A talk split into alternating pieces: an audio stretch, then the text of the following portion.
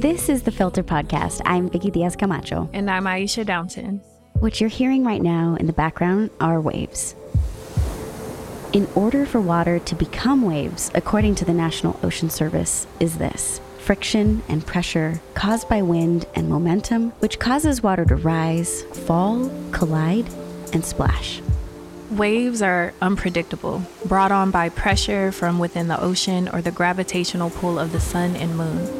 Grief and profound feelings of loss are similar, Loss has been palpable this year, whether losing someone because of the virus or losing something like routine, even friendships. And personal story here when my grandpa died, someone wise once told me grief isn't linear. It's like waves. Exactly. I feel swells of grief now and again, so that concept of lost time or a person especially these days, really stuck with me. On that note, we wanted to learn what these unspeakable feelings mean why loss was so different this year, and how to come out on the other side. Today's episode will help us all understand the ebb and flow and how to ride the wave. And quick message this one's going to be a little deep. Okay, you ready? Mm-hmm. Let's go. So, when we hear the word grief, oftentimes the impulse is to shy away from talking about it, but this has become a prominent feeling for so many of us. Whether losing time with loved ones or routines or the death of a friend or family member, they all have one thing in common loss. Psychiatrists and trauma experts call this communal grief. So, who better to invite on our show to talk about this process than a grief specialist who works in a hospice center, Oscar Orozco? Hello, everyone. Thank you so much for having me here today. Oh, so can you introduce yourself a little bit and tell our audience who you are and what you do? Sure. I am a grief support specialist with Kansas City Hospice. Um, so I am a social worker by training, and I've been in this role for six months now.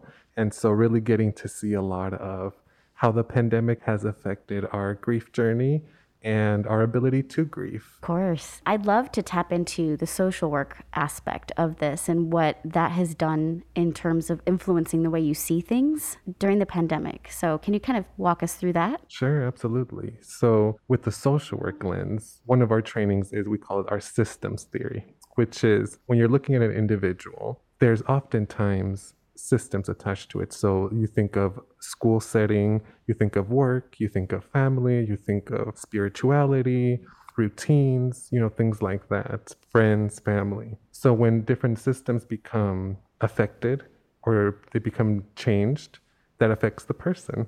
And so as I'm working with people, and especially in a pandemic, I'm looking at how has their systems changed? For everyone, really, our systems has changed quite a lot in the past two years. And so that that training for me as a social worker has come in handy so well and has really given me the tools to be able to help people and meet them where they're at. And I think that's super interesting because when I first hear social worker, I'm automatically thinking like CPS, kids are in danger, they're taking them away. Oh my goodness.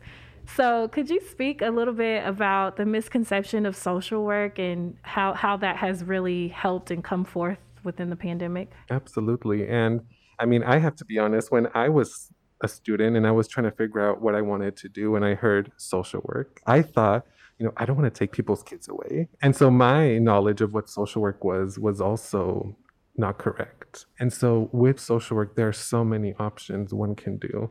They can work in the school setting, they can work in hospitals, they can work in hospice, they can work in the military, insurance companies, I mean, you name it, and social workers oftentimes are there with our training to help identify resources, barriers to resources, and just what is preventing people from thriving in their lives.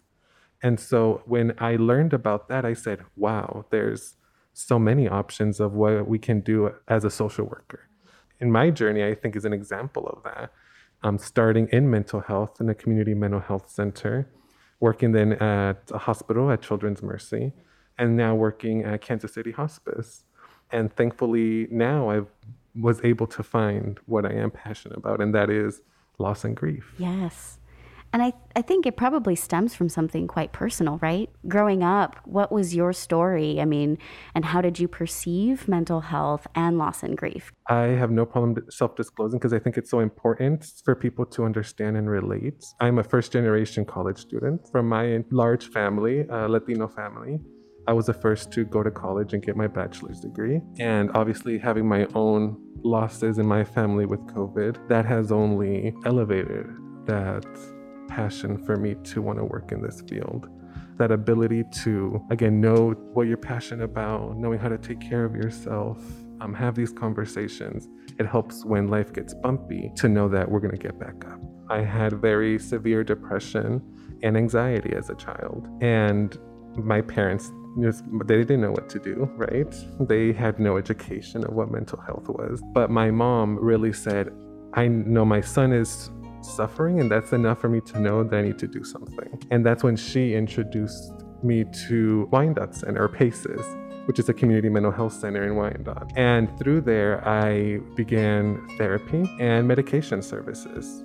And I know there's a lot of stigma around medication, like I don't want to be addicted. I don't want to stay on this for the rest of my life. With my therapist, that's the real change that happened to me. You know, I can't tell you what she said or what she did, but I can remind what she made me feel. She made me feel safe. She made my feelings feel validated.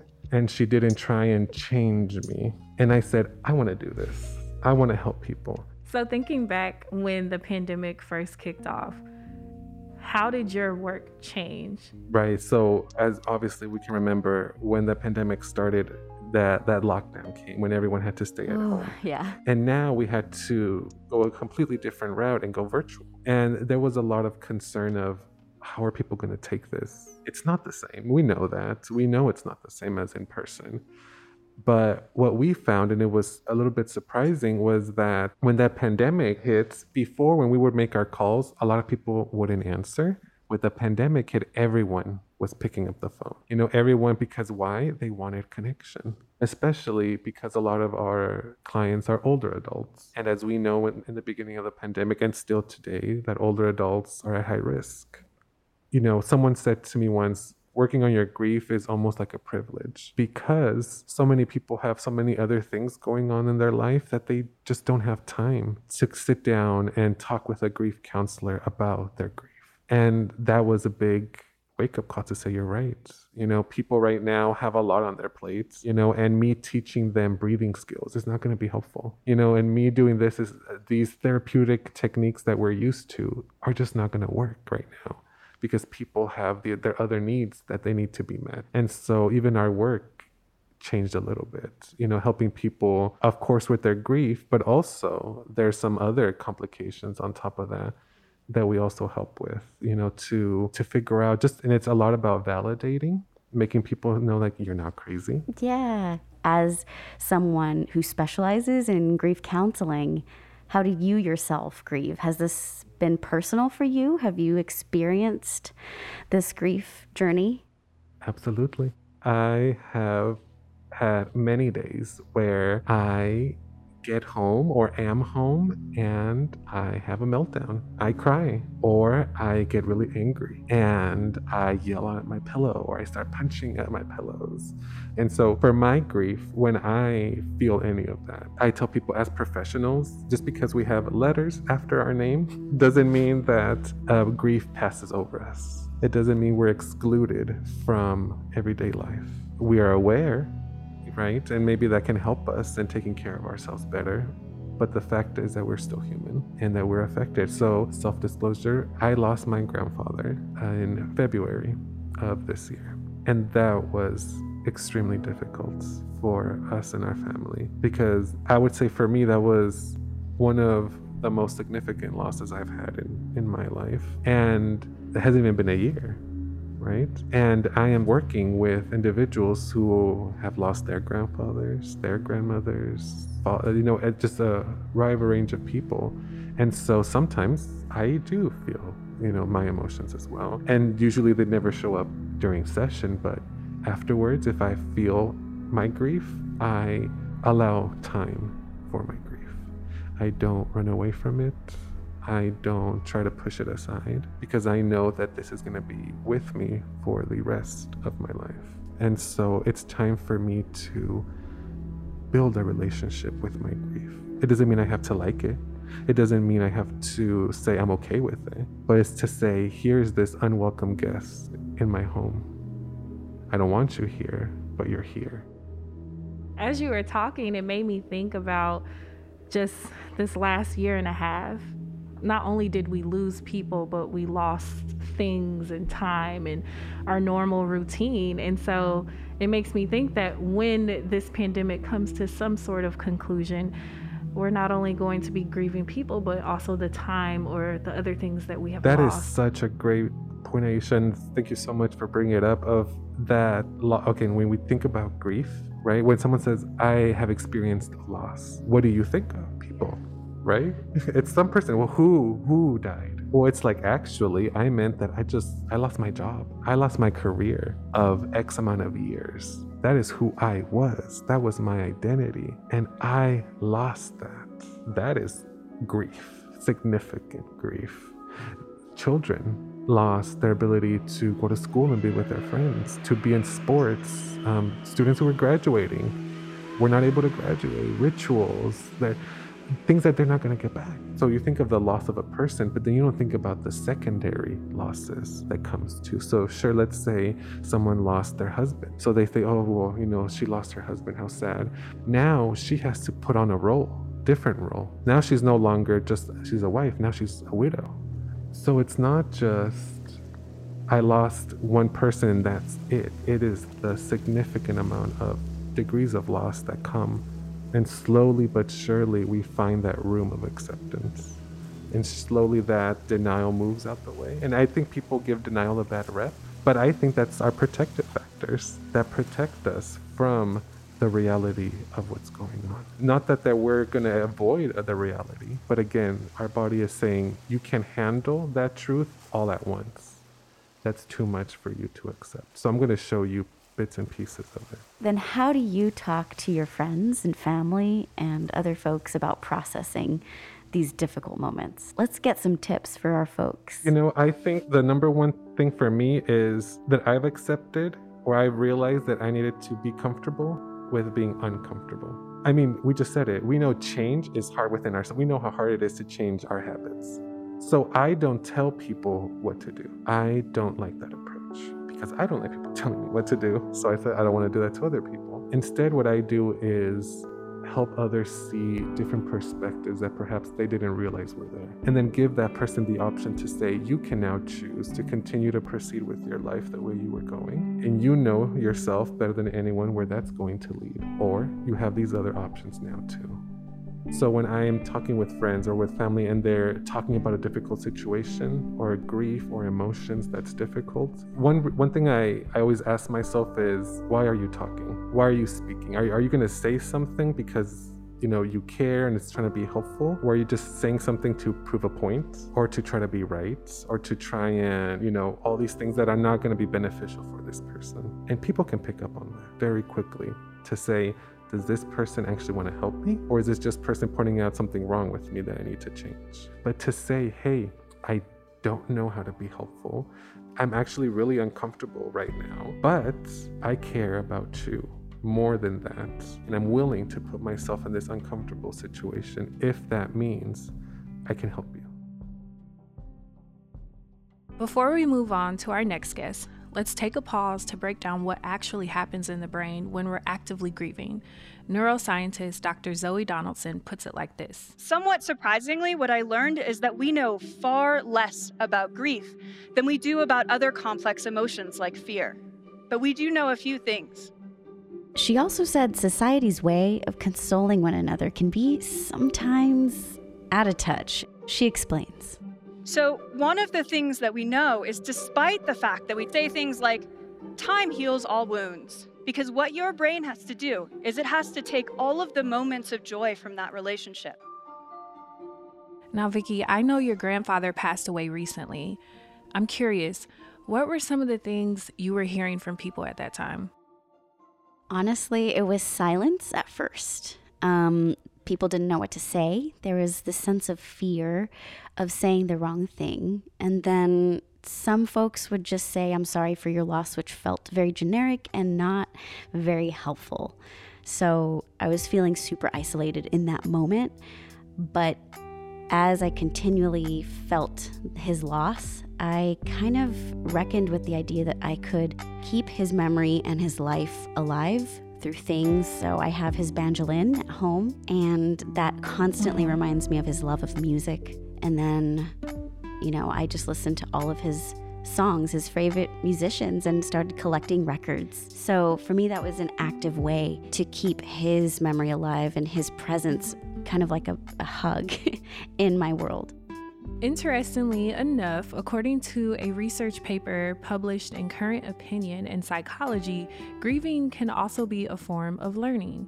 Which our next guest, Grace, can help us understand how grief can also be a pathway to resilience.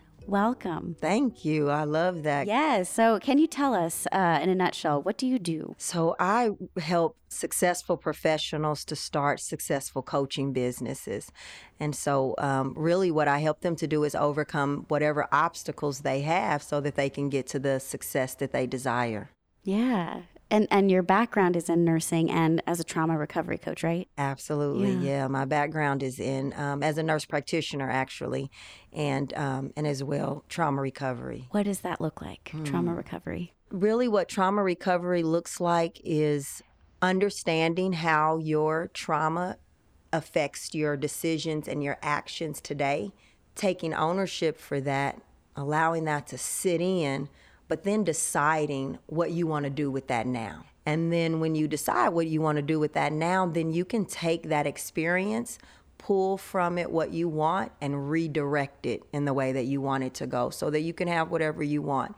And that's what full recovery looks like. And how do you think the pandemic is going to change what you do because people are grieving people, jobs, opportunities. They're grieving a lot of things from 2020 up until now. So, how do you think that that will change the work that you do? I think it's going to be important that we have conversations that acknowledge that this is something that deserves to be grieved. Mm. We have two opportunity two options here, which is where we can pretend like nothing happened everybody starts showing back up at work. Everybody start going on as if now life is back. And we can not acknowledge what it did and how it's sitting in our spirit.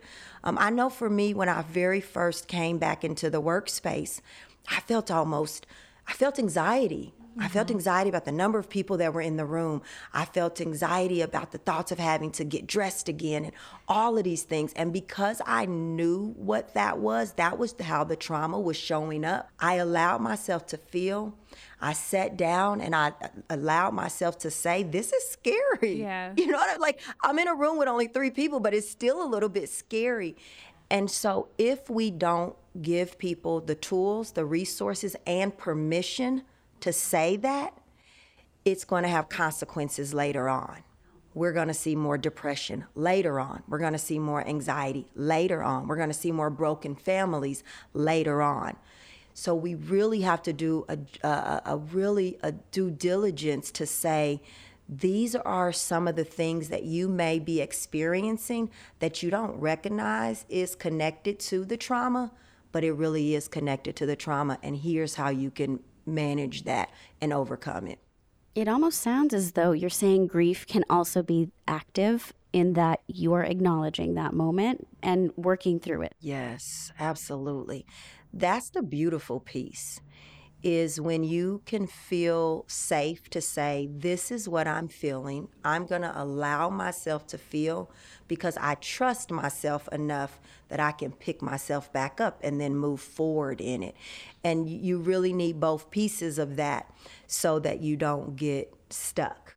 And so, um, you know, my a little bit of my story is um, I experienced losing my dad, my grandmother, and then my sister and my brother six months apart, and then my mother and my son.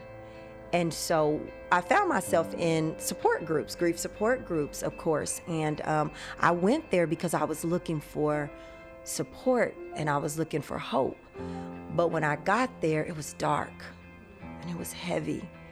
And I found that I thought I was going there to get hope from them, but I found that I needed to be the light in that space. Um, because what I felt was palpable grief. You felt it in the room, which you expected. But the ironic part was a lot of these people had suffered the loss five, ten, even 15 years ago, yet the grief was as palpable as it was for me that and it just happened. And so I I realized at that moment that I didn't want that to be my life. I didn't want 5 years later to still feel the pain as raw as I was feeling in that way.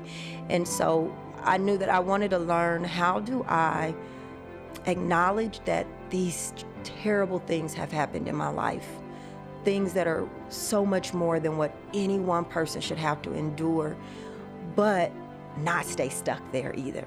Because there had to be something greater on the other side. And so that's how I transitioned into trauma recovery because I realized that there was a lot of people who were still feeling the same pain that they felt on the funeral 15 years later. And they'd stop living.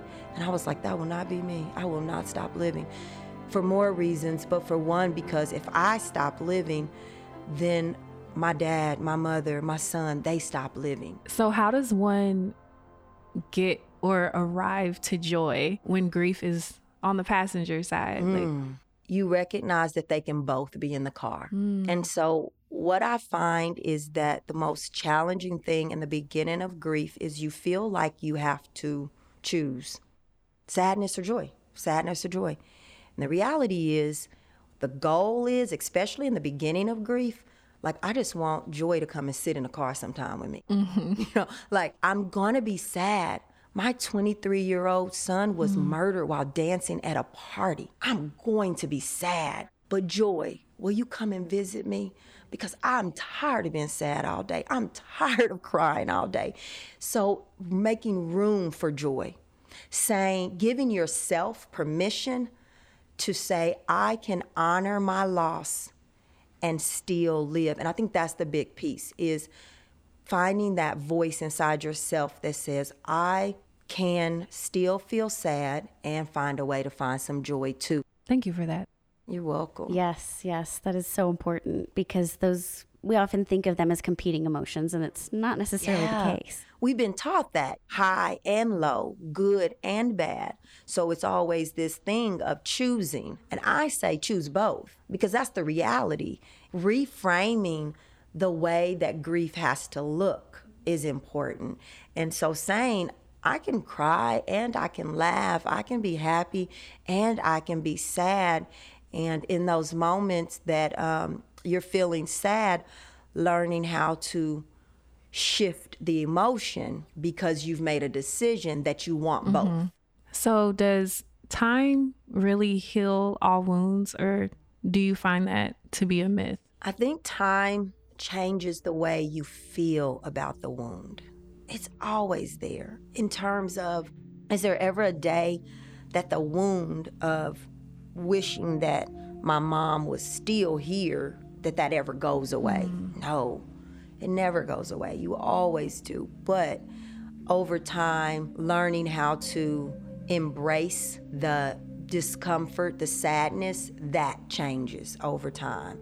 And you know, and you and whereas I can remember my son was the last death. And so when I lost him, it would sometimes be a episode of 4 or 5 hours of just crying I mean, just stuck in pain and not being able to move through that. So, with time, that, and I went to therapy, and my therapist said, Five hours is what you need right now. I said, How long is this gonna take that I gotta take five hours? I don't wanna cry for five hours. Um, and she said, Give it time. And it was amazing that over time, it was four hours and then it was three hours, and then it was two hours, and then it was an hour, and now it comes and goes, and it ebbs and it flows, and um, like a wave. And so I think that's the part that they're talking about that time will heal the wound.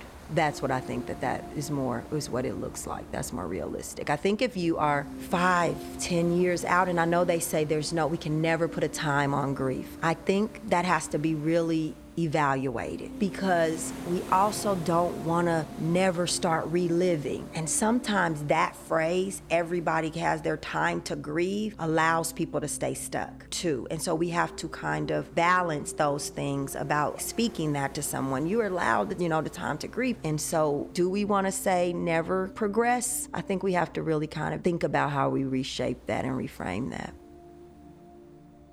what methods or tips would you want to share with folks about finding joy and resilience uh, despite everything that's happened? The first thing and the most important thing is that you make a decision for what you want. I remember after I lost my son, I said to God, I've been, because you got to remember, I've had all this loss now. And so I'd been walking with a smile, but under a cloud. And I was like, God, I just want to be happy.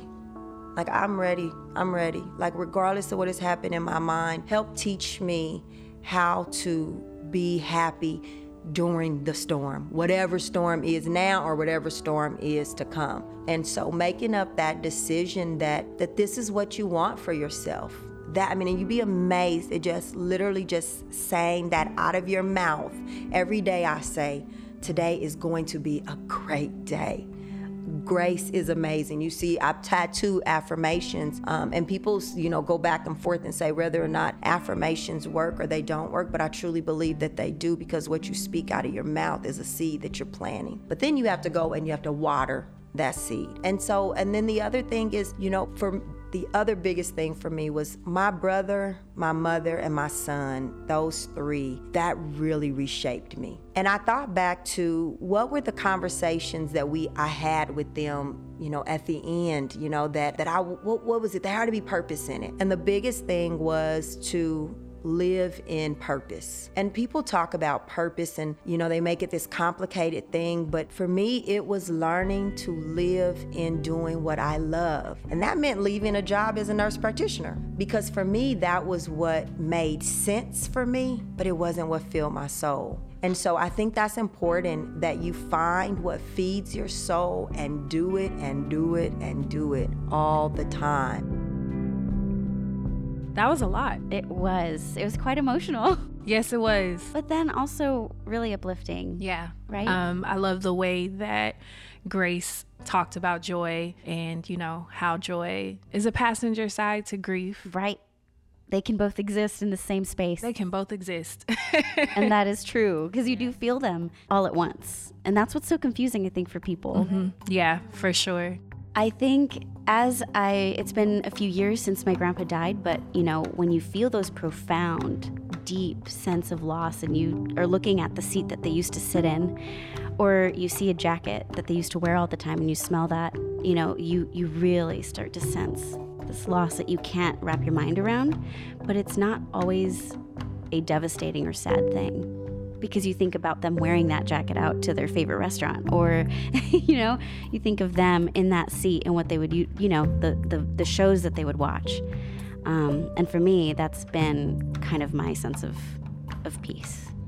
The one thing that we have found through all the lessons that we've delved into this season is that there is hope at, at the end of all of this right? There's resilience that we can find whether it's with community whether it's doing things that we love yeah, it kind of makes it to where that person is still living and you're not, you know, thinking of them in death. You're thinking of them in life and the legacy that they left behind. So stay positive and try to stay as strong as you can out there. But also remember, you don't have to be strong all the time. It's okay to acknowledge the trauma that we all have been through in mourning 2020. And 2021 has kind of been a weird little shadow season. I guess it's time to wrap the season up.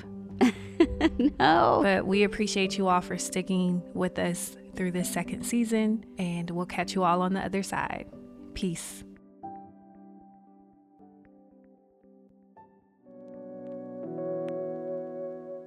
The Filter Podcast is a production of Flatland at Kansas City PBS. This episode was written and produced by Aisha Downton, Vicky Diaz Camacho, and Nina Rao. Music by First Com. Production support by Felicia Diaz, Ana Parra, and PJ Kelly at The Post House. Original music by Asia Berlin and Primary Color Music. Additional thanks to our communications and engagement manager, Tyler Peterson.